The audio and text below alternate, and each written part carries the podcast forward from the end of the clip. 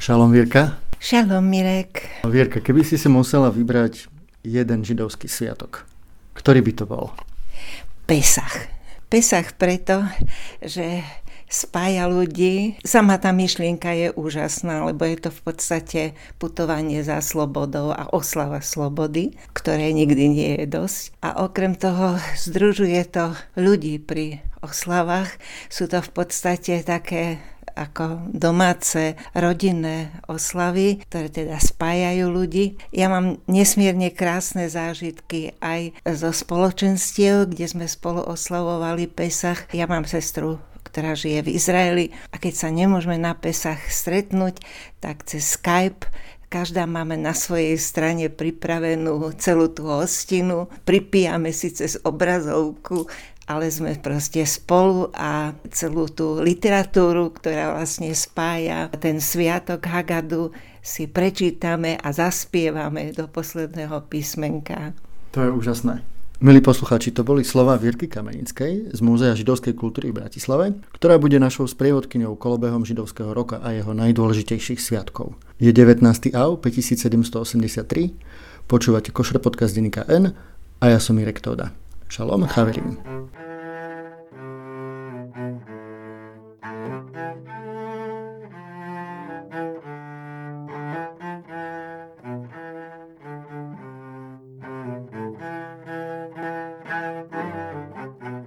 No a keďže Vierke vyšla v novej reedícii knižka o židovských sviatkoch s podtitulom Kolobeh života a zároveň sa blíži obdobie vysokých sviatkov, keď v krátkom čase sú 4 veľké významné sviatky v krátkej dobe a najmä začína sa nový rok, Roš Hašana, tak je ideálny čas si o nich porozprávať. Skôr ako sa k nim však dostaneme, Vierka, tak si povedzme, aký rok nás vlastne čaká a prečo má také vysoké číslo? Čaká nás rok 5784. Do prvého Tišri je to 5783 a je to v podstate dátum, od ktorého sa počíta stvorenie sveta. My samozrejme dnes už vieme, že to stvorenie sveta podstatne dlhšia záležitosť, ale múdri židovskí predkovia vypočítali, že svet bol stvorený pred 3761 rokmi, plus teda k tomu sa pripočíta ďalší letopočet a ten teda každý rok na Roš Hašana, čo je nový rok, hlava nového roku, oslavujeme. Ešte veľmi zaujímavá vec je, keď sa rozprávame o židovskom kalendári, takže funguje na princípe solárno-lunárneho kalendára. Čo to vlastne znamená? V čom je to iné oproti tomu normálnemu klasickému kalendáru? Áno, čiže židovský kalendár sa počíta podľa fáz mesiaca. Vždy vlastne vrcholí novom mesiaca a nakoľko tento jeden lunárny mesiac má 28 alebo 31 dní, tak je rozdiel medzi gregoriánskym kalendárom je 11 dní. Nakoľko kvôli židovským sviatkom, ktoré niektoré sú presne určené, kedy by mali ako začať, tak sa prispôsobuje vlastne ten židovský kalendár tým, že sa vsúva k mesiacu Adar ešte jeden mesiac, Adar alebo Adar Šený, čiže druhý Adar. Tým sa vlastne vyrovnávajú tieto sviatky.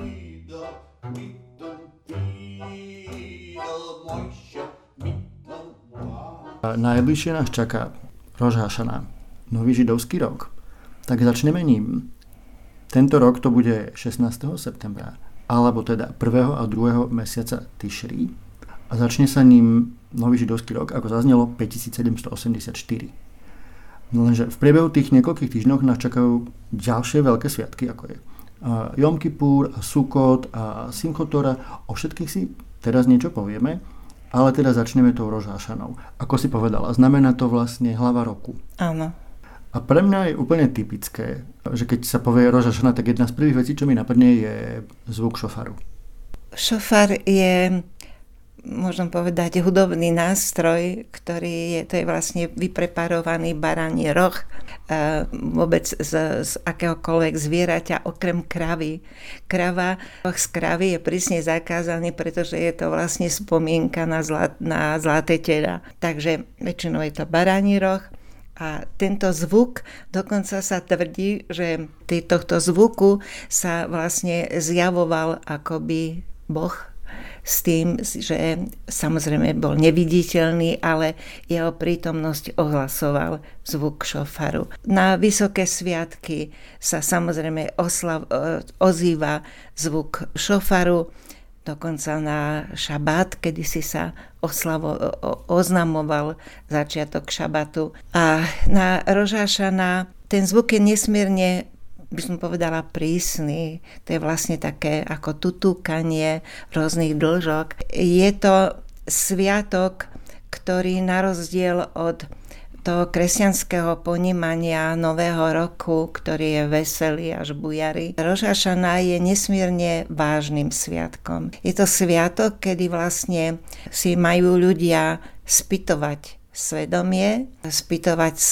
svoje konanie, respektíve majú potom 10 dní k tomu, aby nejakým spôsobom vyhodnotili svoj život a prípadne odprosili toho, ktorému ublížili. Musí to byť veľmi ako úprimné, nie je to len ako formálne. No a v domácnostiach takisto sa odohrávajú tieto sviatky už aj tak vizuálne, pretože vieme, že napríklad na šabát sa konzumuje chalá, barches, ktorý je podlhovastý, ale na Roš Hašana je aj chalá, barches má tvár kruhu, uzavretý. Takisto zase aj z iných kultúr je známe, je teda konzumácia jablka, ktoré keď sa rozreže, musí mať teda ten krásny ako vzhľad aj vo vnútražku.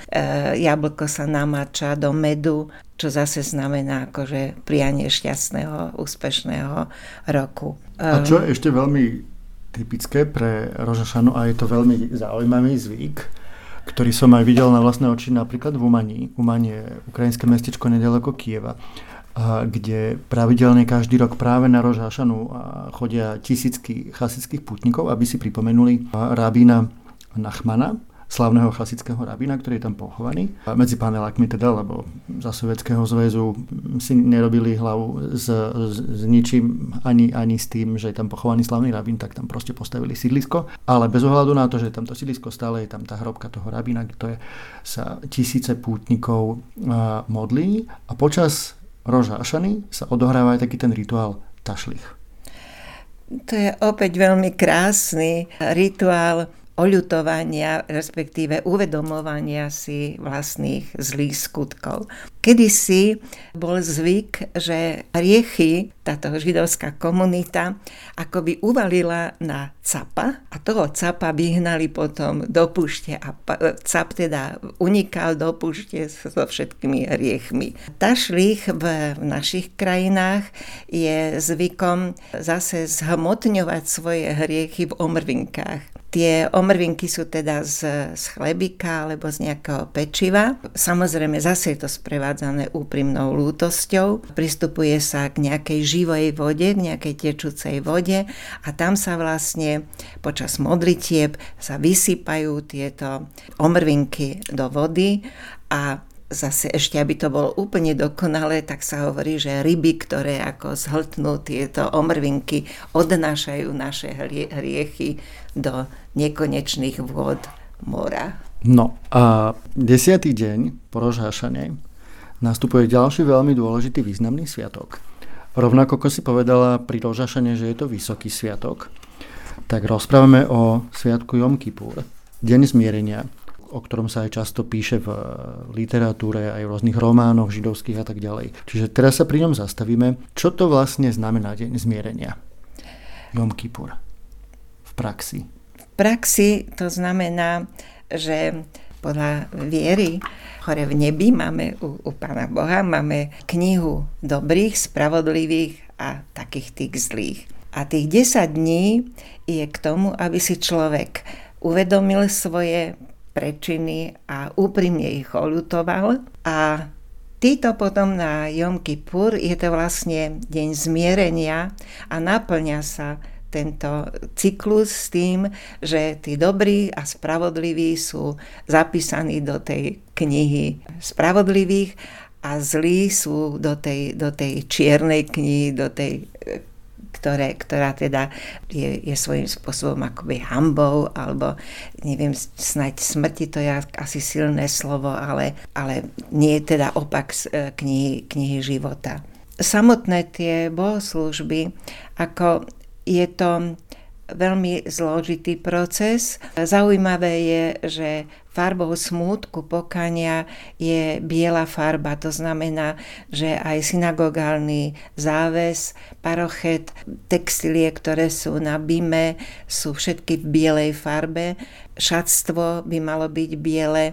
Prichádzajúci do synagógy by nemali mať kožené topánky, lebo koža je spojená zase s utrpením zvierat. Celý ten obrad na Jom Kipur je veľmi dlhý. Ľudia sú pripravovaní, veriaci sú pripravovaní tým, že dodržiavajú prísny pôst, dokonca v takých tých ozaj hlboko veriacich oblastiach, alebo vôbec teda medzi veriacimi je, že dokonca nepijú ani vodu. Čiže veľmi prísny pôst. Tie bohoslúžby sú veľmi dlhé s tým, že sú spojené teda s mnohými modlitbami, kde sa vyslovuje vlastne ľútosť nad všetkými spáchanými zlými činmi a je ich okolo 100 a nakoľko jeden z takých sympatických vlastne časti židovskej viery je, že každý sme zodpovedný za každého. Takže všetkých tých 100 smrteľných hriechov odriekame spoločne a spoločne by sme ich teda mali aj oľutovať.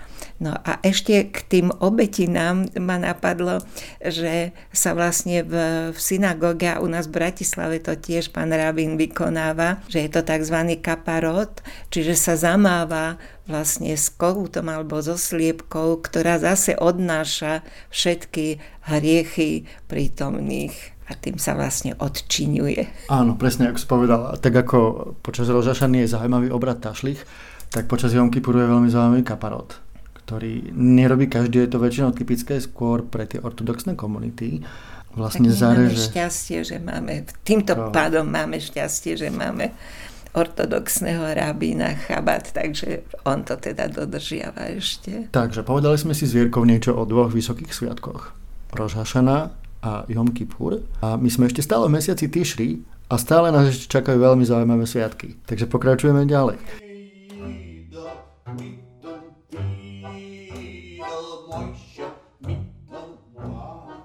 Prichádzame k sviatku, ktorý je veľmi známy tým, že vtedy sa vonku stavajú také zvláštne obydlia, stánky.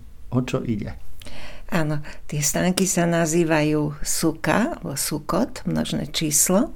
A je to vlastne pripomienka a zase to všetko súvisí s vyslobodením. S vyslobodením Židov z egyptského zajatia a ich putovanie do zasľúbenej zeme. Počas Sukotu si človek má uvedomovať svoju vďačnosť ako Hospodinovi za všetkú láskavosť, za slobodu, čo je to najvzácnejšie pre človeka. Vlastne si má uvedomiť, že nemá byť lakomý, nemá zhrňať majetok, pretože ten si do hrobu nevezme, ale má stále upierať svoje vedomie ako k Hospodinovi.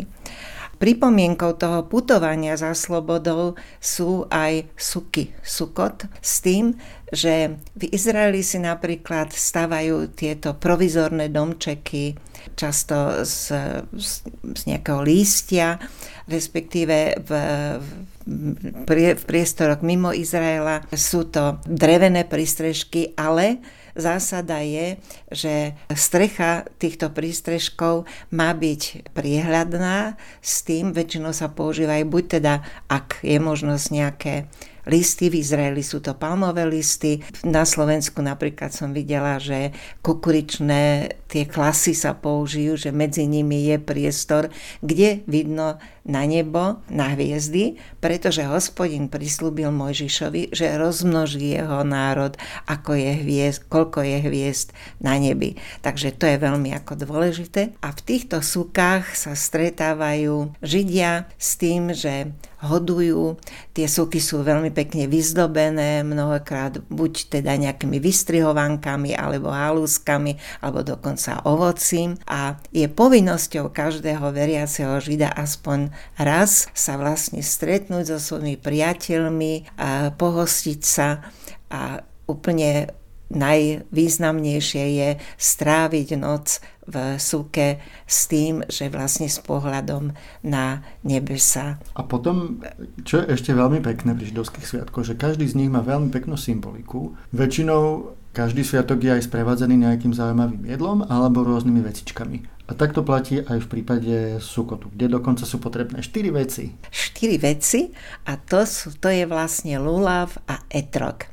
Lulav sa skladá, to je vlastne akoby taká kytica, ktorú tvorí palmový list, potom je to list z vrbovej vetvičky a z myrty, s tým, že sú spojené vlastne v takej rukoveti. A v druhej, tento lulav sa drží v jednej ruke a v druhej sa drží citrusový plod, ktorý sa nazýva etrog.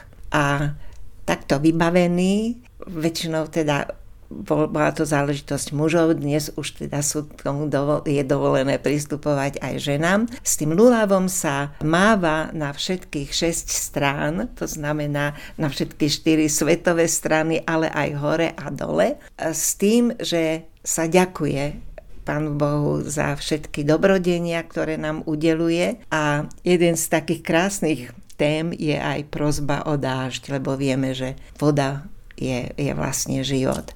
No a ten etrog je vlastne tiež taký symbol života, je to citrusový plod, najmä v Izraeli tomu pripisujú nesmiernu vážnosť, ten etrog je vlastne trošku väčší ako citrón, musí byť bezchybný, bezvadný a potom sa teda po uplynutí tých sviatkov sa buď teda odkladá ako na pamiatku na budúci rok, už sa nedá na budúci rok použiť, pretože musí byť čerstvý, ale to neviem, či môžem povedať, ale z neho vlastne robia aj taký elixír pre rodiace ženy, lebo je tak kyselý, že proste ten pôrod potom ide jedna radosť. No a keď sme vlastne pri sviatku Sukot, tak ten sa potom končí ďalším sviatkom, ktorý je veľmi symbolický kvôli Tóre, ale však to vám Vierka vysvetlí. Rozprávame sa o sviatku Simchat Tora. Áno. We don't need a Moshe, we don't want. Simchat Tora je vlastne sviatok, kde celá pozornosť je venovaná na ten najposvetnejší predmet, respektíve text, a to je Tóra.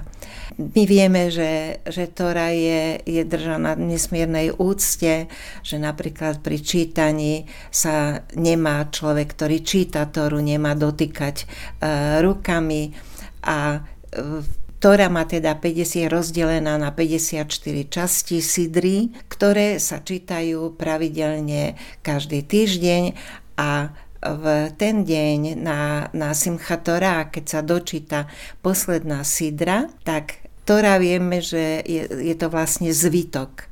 Čiže keď sa ku koncu zvitku dostávame v čítaní, tak na Simchat Tora sa prečíta posledná sidra a potom sa vlastne preroluje celá tá Tóra zase na začiatok a číta sa prvá sidra.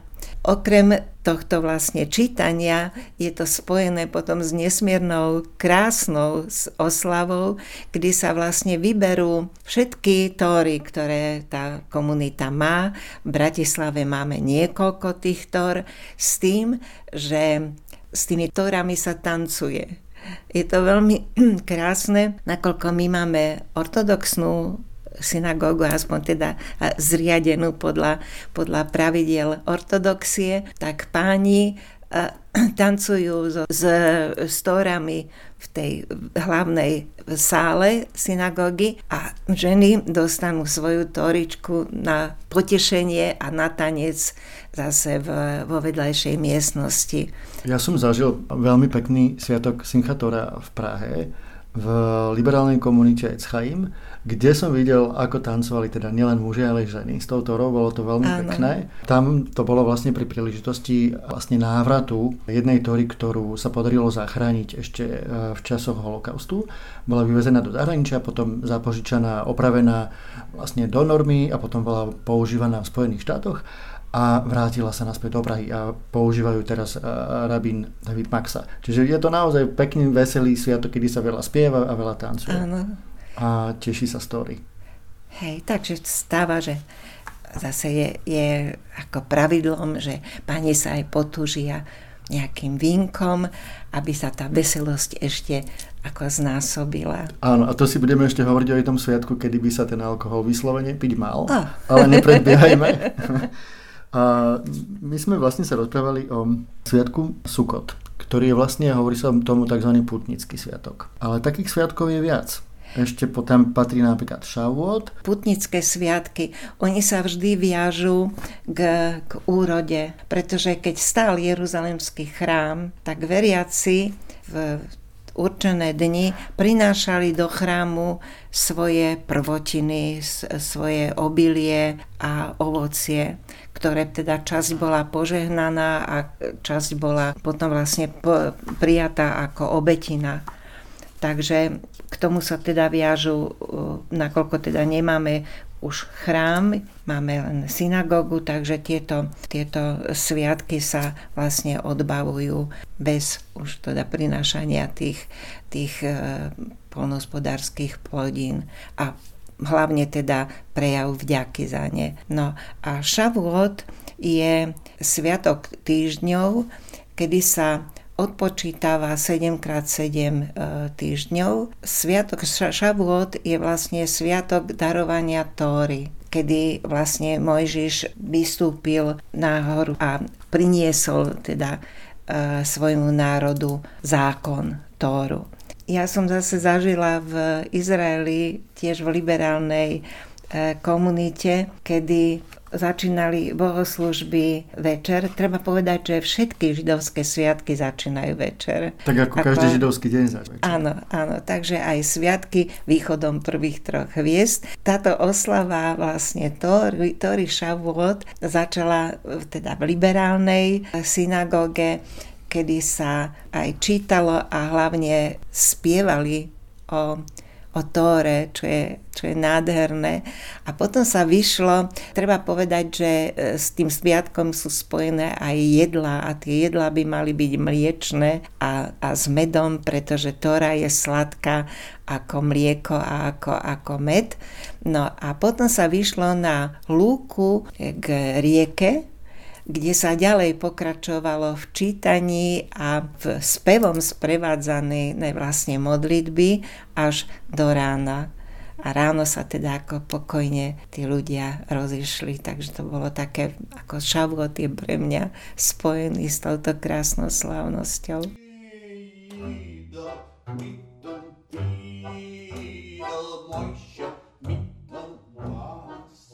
Medzi putnické sviatky samozrejme patrí aj sviatok, ktorý si spomenula úplne na začiatku, ktorý máš najradšej, a teda Pesach.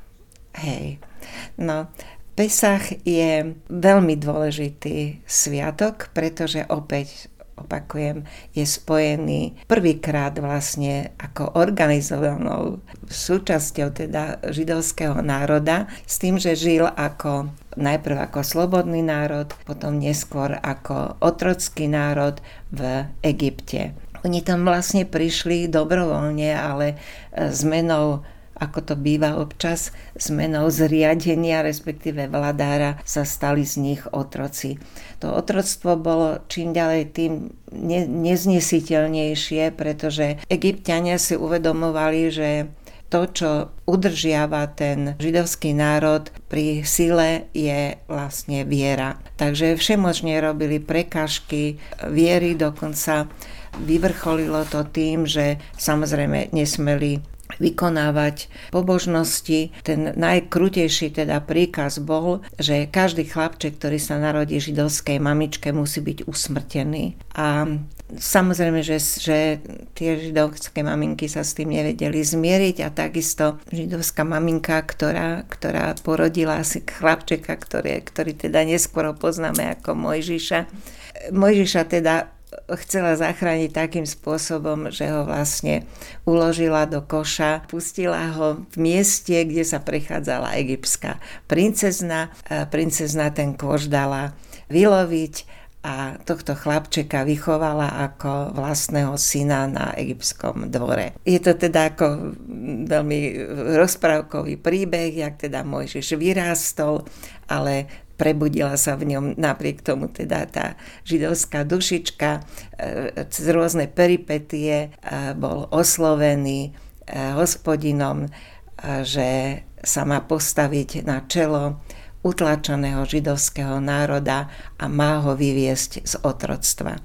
Mojžiš sa najprv zdráhal, samozrejme, že spokojného života je ťažko vlastne prijať takúto veľmi namáhavú úlohu.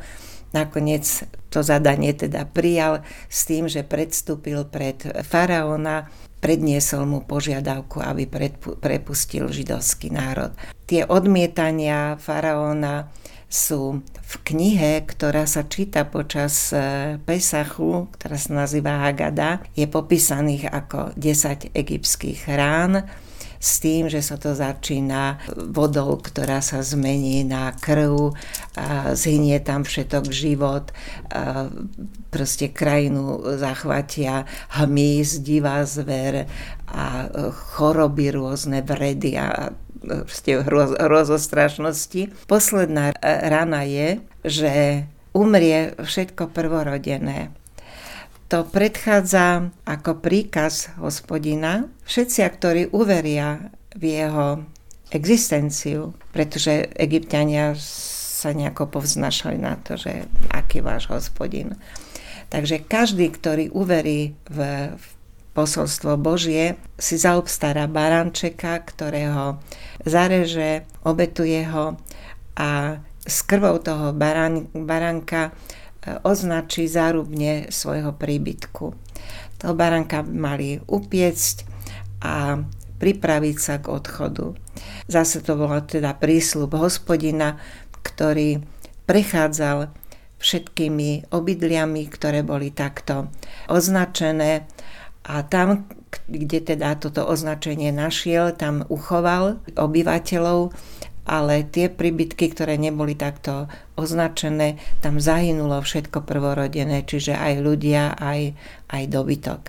No a to bol teda najpresvedčivejší dôkaz Božej prítomnosti pre faraóna, ktorý proste povedal, že nech teda zmiznú. No a samozrejme, že Židia neváhali a vydali sa na cestu. Zase v Hagade je popísané, ako sa náhlili k moru čo najďalej, keď sa faraón zbadal, že vlastne on stratil jednu obrovskú pracovnú silu, tak sa s vojskom pustil za týmto zástupom, až prišli teda k Trstinovému moru, s tým, že sa stal zázrak. Mojžiš sa dotkol hladiny mora, tá sa rozstúpila a Židia prešli suchou nohou po dne mora, a keď tam dorazili Egypťania, tak more sa zase zavrelo a Egypťanov utopilo. No a potom vlastne začína 40-ročná púť Židov v hľadaní zasľúbenej zeme, čo mnohokrát teda bolo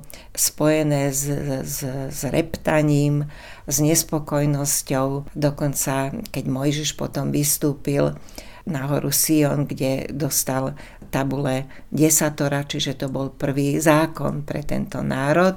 Nastalo aj zlyhanie, kedy prvýkrát si vyrobili tí nespokojenci, lebo potrebovali čosi, nejaký pevný bod, ku ktorému by verili a modlili sa, tak si zhotovili zlaté tela. No ale na druhý pokus sa podarilo teda im dopraviť tieto tabule desatora, ktoré sú tak úžasné, že pre mňa je to dôkaz Božieho vnúknutia, Božieho diela, pretože človek by si takéto zákony na seba nevymyslel. A snažíme sa ich teda dodržiavať podnes. Tak to bol skrátke príbeh z Pesachovej Hagady, ktorá sa číta každý rok na Pesach. O tom sviatku by sa dalo rozprávať celé hodiny, je tak premyslený a prešpekulovaný. Vlastne tým rozprávaním si vlastne Židia pripomínajú aj to svoje oslobodenie, je to vlastne sviatok slobody. Tak ako aj pri tých iných sviatkoch, aj pri tomto sú zase dôležité rôzne potraviny a jedlá. Áno, z oslavy Pesachu predchádza úžasné upratovanie. Áno. Čo mňa vždy fascinuje, lebo z mojich skúseností v Izraeli som zažila skutočne pesachové upratovanie, kde sa moje deti sa pýtali, že ako sa robí to upratovanie. Hovorím, vieš, to zoberieš byt, obratíš ho hore nohami a to je vlastne potom ono. Je to úžasné len z toho hľadiska, keď si človek uvedomí, že aj tá najlenivejšia gazdina raz do roka musí totálne vyupratovať byt a nesmie v príbytku zostať žiaden chamec. To znamená nič, čo podlieha kvaseniu a samozrejme akákoľvek nečistota. Chamec sú vlastne v prvom rade ako potraviny. Väčšinou rabín zbiera, alebo proste poverený človek zbiera tento chamec a potom sa spáli. Alebo som dokonca čítala taký príbeh, že človek, ktorý mal chamec a veľa toho, tak predal svoju komoru ako nežidom a po Pesachu si ho zase odkúpil. Takže to je tiež ako jedna z možností, ako predchádzať, aby sa nachádzal chamec v domácnosti. Ten večer vlastne je prekrásny tou prípravou. Čiže v prvom rade počas sviatku Pesach nesmie byť v domácnosti nič, čo podlieha kvaseniu. A Pesachu sa hovorí, že je to sviatok nekvasených chlebov. Je pre neho vlastne typické, že sa vtedy jedáva maces. Áno, to je vlastne nekvasený chlebík, ktorý sa vlastne musí do 18 minút, cesto sa musí upiecť. My už samozrejme doma nepečieme, aj keď v Bratislave bola pekáreň macesov a ešte si je v Zlatých Moravciach, ale neviem, asi nie je uznávaný akože košer, aj keď myslím, že je dodržiavaný skutočne ako ten postup, ale my teda väčšinou dostávame maces z Izraela ako originál, čiže základnou potravinou je maces a jedlá pripravované z macesu, napríklad slávne sú macesové knedlíky do polievky, fantastické. No a na stole je teda stojan s macesom a 7 symbolických jedál. Prvé je vlastne opekané vajíčko, ktoré teda má niekoľko symbolov nesie. Je to aj vlastne symbol nesmrteľnosti, ale aj symbol smútku a tým, že sa opeká na otvorenom ohni, tak je to vlastne aj symbol obetín, ktoré sa prinášali do Jeruzalemského chrámu. Potom je tam ramienko, malo by byť z baránka, ale v našich krajoch je nahrádzané často nejakým kuracím ramienkom, ktoré zase je opekané na ohni a symbol obetín, ktoré sa prinášali do Jeruzalemského chrámu. A potom sú tam horké byliny, ktoré sa ponárajú do slanej vody. Horké byliny zase symbolizujú ťažký údel Židov v zajatí. Samozrejme slaná voda je symbol slz. A potom sú tam vlastne charoset a chazeret, ktorý chazeret je vlastne tiež z horkých bylín, ktorý sa vlastne robia také chlebičky s macesom a tie sa akože pojedajú. A charoset je zase veľmi príjemná pochutina, ktorá sa skladá zo strúhaných jablčiek, z vínka, pridáva sa tam škorica, hrozienka a toto vlastne mala tá hmota, mala symbolizovať zase hmotu, z ktorej Židia pripravovali tehly na stavbu budov v v Egypte. Všetko je to samozrejme sprevádzané s takými príhovormi, ktoré vysvetľujú, k čomu sa jednotlivé tieto potraviny ako používajú. A všetky týchto 7 potravín aj s macesom sa dáva na takú špeciálnu nádobu, ktorému sa hovorí, že sederový tanier. Sederový tanier, áno. No a čo je ešte veľmi dôležité, že na uprostred stola väčšinou je to vo veľmi krásnom pohári, je víno, ktoré je pripravené pre proroka Eliáša. Pretože zase podľa viery prorok Eliáš je ten, ktorý je prítomný pri všetkých príjemných sviatkoch a pri všetkých vlastne radostných, pri zmluve napríklad aj pri obriezke je prítomný Eliáš. Čiže prorok Eliáš, keby náhodou prišiel, tak je preňho pripravený ozdobný pohár s vínom. Okrem toho, keď sa čítajú tých 10 egyptských rán, tak na stole počas teda sederovej večere sa podáva víno. Každý prítomný, okrem detičiek, tie samozrejme majú hroznovú šťavu, každý prítomný dospelý musí vypiť 4 poháre červeného vínka. To víno musí byť teda ako z hrozna, a aby ste si nemysleli, že Židia sú nejakí korheli, tak je to skutočne asi deci a pol vína, za celú tú noc to teda zaslúžia. A keď sa predčítavajú tie egyptské rany, tak sa prstom vždy odprskne jedna kvapka za každú tú jednu ránu. Tak a to všetko sa odohráva počas tzv. Sederovej večere, áno, ktorá je veľmi krásna tradícia. A naozaj to spája tú rodinu, je to veľmi slávnostné, veselé. Je to výnimočný sviatok.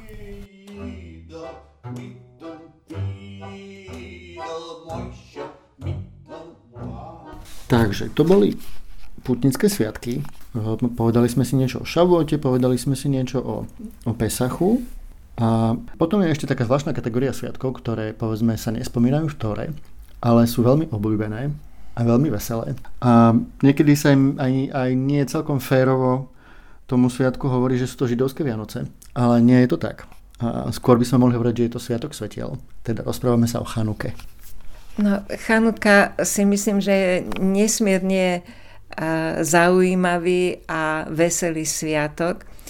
Opäť je to sviatok o slobode, lebo vlastne k oslobodeniu Jeruzalemského chrámu v rokoch 175 až 164 pred občianskym letopočtom sýrsky král Antiochos IV. Zvaný Epifanes z rodu Seleukovcov sa zmocnil Judej.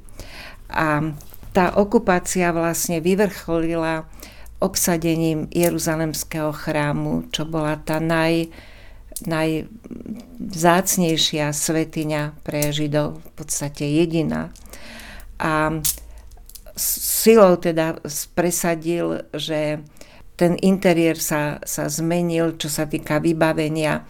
Vieme, že Židia majú zákaz podobovania. Sirčania tam nanosili sochy svojich božstiev, vstýčili tam obrovskú sochu dia a všemocní tam prinášali obetiny, ktoré odporovali židovskému presvedčeniu. Táto okupácia ako dlho pretrvávala, až sa vlastne vzbúrila taká malá armáda, ktorá sa bránila tejto helenizácii, a na čelo tejto armády sa postavil kňaz Matatiáš z rodu Hasmonejovcov. Po jeho smrti sa stal vodcom Júda Makabejský. Makabeja znamená kladivo, čiže už to symbolizuje, že to bol človek veľmi ako rázny. A tejto malinkej armáde sa podarilo po nejakom čase oslobodiť Jeruzalemský chrám, vyhnať teda okupantov, vyčistiť ho, a v svätyne svätyň bol zlatý svietnik, ktorý vlastne horel za pomoci oleja. Ten olej musel byť košer, musel byť rituálne čistý a Makabejci našli len jeden krčiaštiek takéhoto oleja, ktorý by vydržal, to množstvo by vydržalo horieť 24 hodín. Ale na prípravu tohto oleja potrebovali 8 dní. Ale stal sa zázrak. Samozrejme predchádzalo to ako dohady, že či počkáme, kým vyrobíme ešte ďalší olej, alebo či teda riskneme a zapálime ten svietnik a potom sa ukáže. No, ukázal sa zázrak a ten svietnik teda dokázal horieť po najbližšiu prípravu toho oleja. A s tým súvisí aj to, že teda keď vydržal 8 dní, tak počas sviatku Chanúky sa vyťahuje zvláštna menorá, zvláštny svietnik, ktorý nemá 7 ramien, ale má 8+1. Áno, ten svietnik sa nazýva Chanúkia. Každý večer sa zažíha jedno svetielko. Treba povedať, jak si spomínal, že má 8 svetiel a to 9. svetielko sa nazýva Šámes. Šámes je ako sluha. Pomocník. No pomocník, hej, to je krajší názov. No a týmto pomocníkom sa každý večer pripaľuje o jedno svetielko viacej. To samotný tento obrad je sprevádzaný krásnymi modlitbami, pesničkami, čiže je to veľmi, veľmi radostný sviatok. A v Bratislave, ale aj v iných mestách sa pravidelne na verejnosti vstýčia veľké chanukie, ktoré sa zvyknú symbolicky zapalovať. Aj v Bratislave je to tradícia, častokrát na to chodia aj rôzni predstavitelia štátu, si to pripomenúť spolu so židovskou komunitou. A je to veľmi pekné. Je to čím ďalej, tým viac populárnejšie, že už je tam celkom davy ľudí chodia na to zažívanie. Ja sa musím pochváliť, že už aj my máme v múzeu na balkóne máme elektrickú chanukiu, ktorá teda do široka ďaleka hlása, že máme sviatok. Opäť teda je to spojené s veľkou radosťou, hlavne teda pre detičky. Keď už spomínaš tie detičky, tak počas Chanúky sa hrá taká hra s tým vlčikom, ktorý sa volá Dreidel. Áno. No, tento Dreidel, to vlastne podľa mňa vymysleli dospeláci pre deti, aby teda obmedzili ich aktivity s tým, že ich upútali k tejto hre. Dreidel je vlastne vlčík, na ktorom štyroch stranách sú 4 písmenká, ktoré sú začiatočné písmená slov nes, gadol, haja, šem alebo haja po. Čo znamená, že veľký zázrak sa stal tu alebo tam podľa toho, kde sa hrajú s týmto vlčikom. Áno, a keď vám padne N a nes zázrak, nemáte robiť nič. Ak vám padne G ako gadol, veľký, beriete celý bank. Ak vám padlo H, haja, tak beriete polovicu banku. Ak vám padne Š ako šam, pridáte do banku to, čo máte. Respektíve, ak vám padne P, pridáte tiež do banku. Takto stručne. Áno, sa... to sú zásady, hej, hry s dreidlom. A každý významný sviatok má svoje typické jedlo, tak samozrejme Chanúka ako inak. Ona má svoje a samozrejme ako inak to musí byť symbolicky spojené s tým olejom. Čiže to bude niečo, čo sa asi smaží v oleji. Áno, to sú šišky, ktoré sa nazývajú Sufganiot. Ja som v Izraeli zažila také obrovské šišky, že som najprv zlamala hlavu, že to musia byť mimoriadne šikovné gazdine, až sme potom objavili obchod, kde predávali tieto šišky. A potom sú to latkes, to sú vlastne akoby zemiakové placky. Takže obidva tieto pokrmy sú veľmi chutné a sú pripravované na oleji. A do ktorého tábora patríš ty? Radšej Sufganiot alebo radšej latkes? Myslím, že ten Sufganiot, to vidieť na mne. Ja som zase Latkes, akože také dobré zemiakové placky. Áno, áno, tak ja tie šišky, ja hovorím, spája sa mi to s tým Izraelom, kde sme boli ako v obchode a ja som si to chcela nafotiť, ten obchod a tí nakupujúci ma tam skoro vyhnali a moja sestra sa tvárila, že ma v živote nevidela. Takže som ako nemohla zdokumentovať, ale mám fotografiu mladého muža, ktorý proste v sklade pripravoval tie šišky, takže potom sme samozrejme tie šišky na ulici zacukrované po uši, tak sme ich jedli.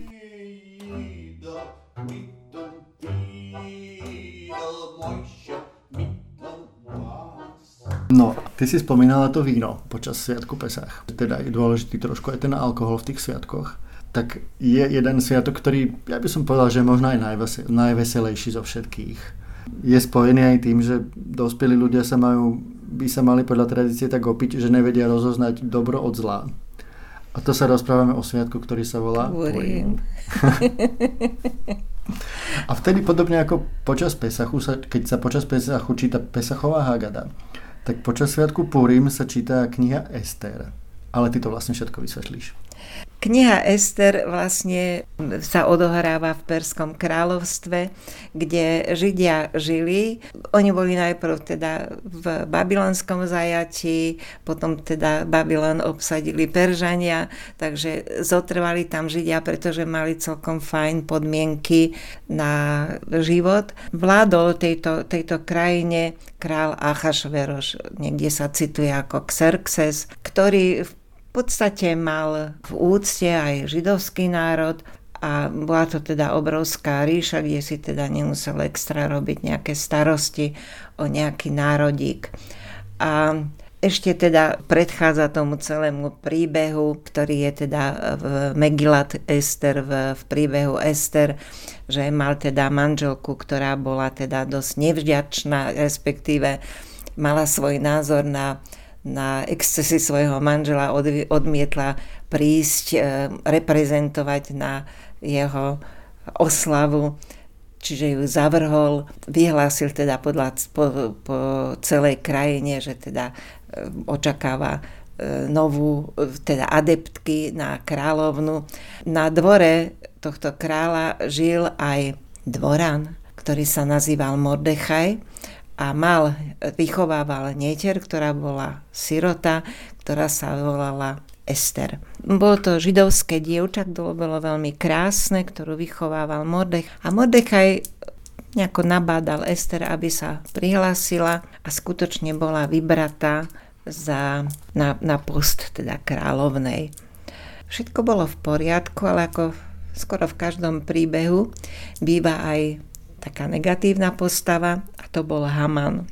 Bol vezír na kráľovskom dvore, ktorý v prvom rade bol nesmierne ctibažný a nevyhovovalo mu, že Židia mu primeraným spôsobom neprejavujú svoju pokoru s tým, že sa vyžadovalo klesnutie na kolena a podobne, a Židia tvrdili, že oni vlastne by sa kláňali jedine Hospodinovi. Mám taký dojem, že tam určite boli aj nejaké materiálne záujmy. Takže Haman sa rozhodol, že Židov reprezentovaných Mordechajom dá vyvraždiť.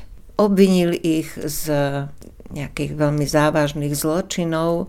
Achašveroš, ktorý zrejme už nestal o nejakú vládu, splnomocnil Hamana svojim prsteňom s tým, že má určiť dátum, kedy má byť židovský národ zničený, vyvraždený, s tým, že má určiť, a to je vlastne to slovo Purim, to je vlastne sýrske slovo, ktoré označuje los. Čiže losom má určiť dátum, kedy má byť židovský národ vyvraždený. Toto sa dozvedel Mordechaj, ktorý to oznámil Ester, a svojím spôsobom jej prikázal, respektíve požiadal ju, aby ochránila svoj národ. Tam je jedna krásna veta, ktorá dodnes teda platí, že pamätaj jedno, ty dnes môžeš zachrániť svoj národ, ale môže sa stať, že ty budeš potrebovať záchranu a nebude nikto, kto by ti pomohol. Čiže myslím, že toto platí aj podnes.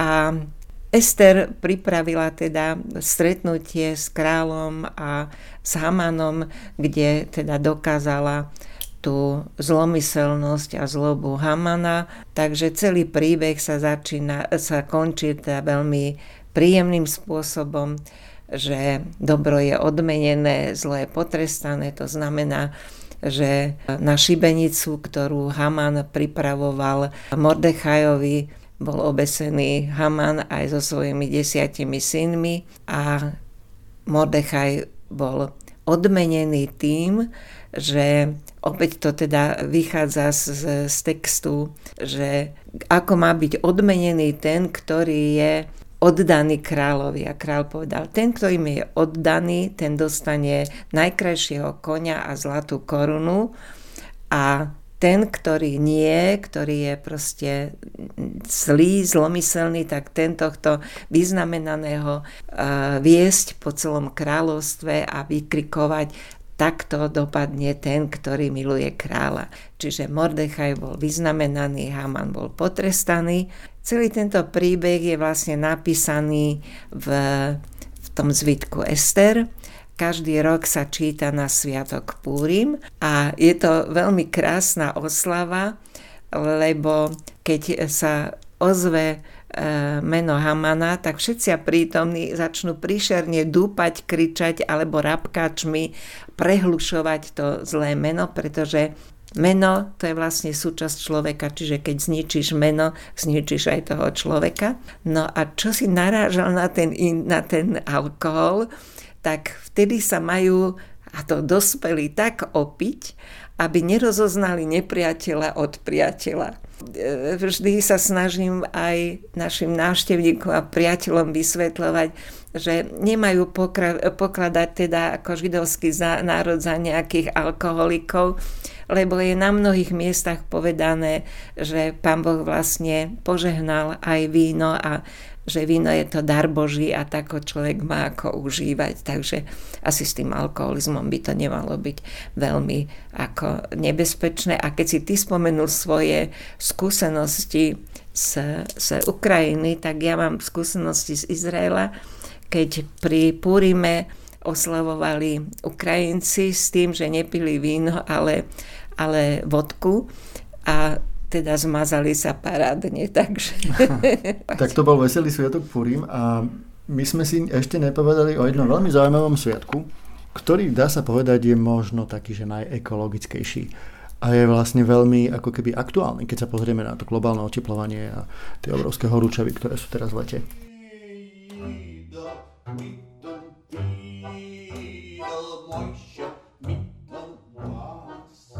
Ja si nesmierne vážim sviatok Tu Bišvat na mesiac Švat, ktorý je v podstate jarný mesiac a v Izraeli sa vlastne spája s ochranou, s návratom teda k prírode, s ochranou prírody.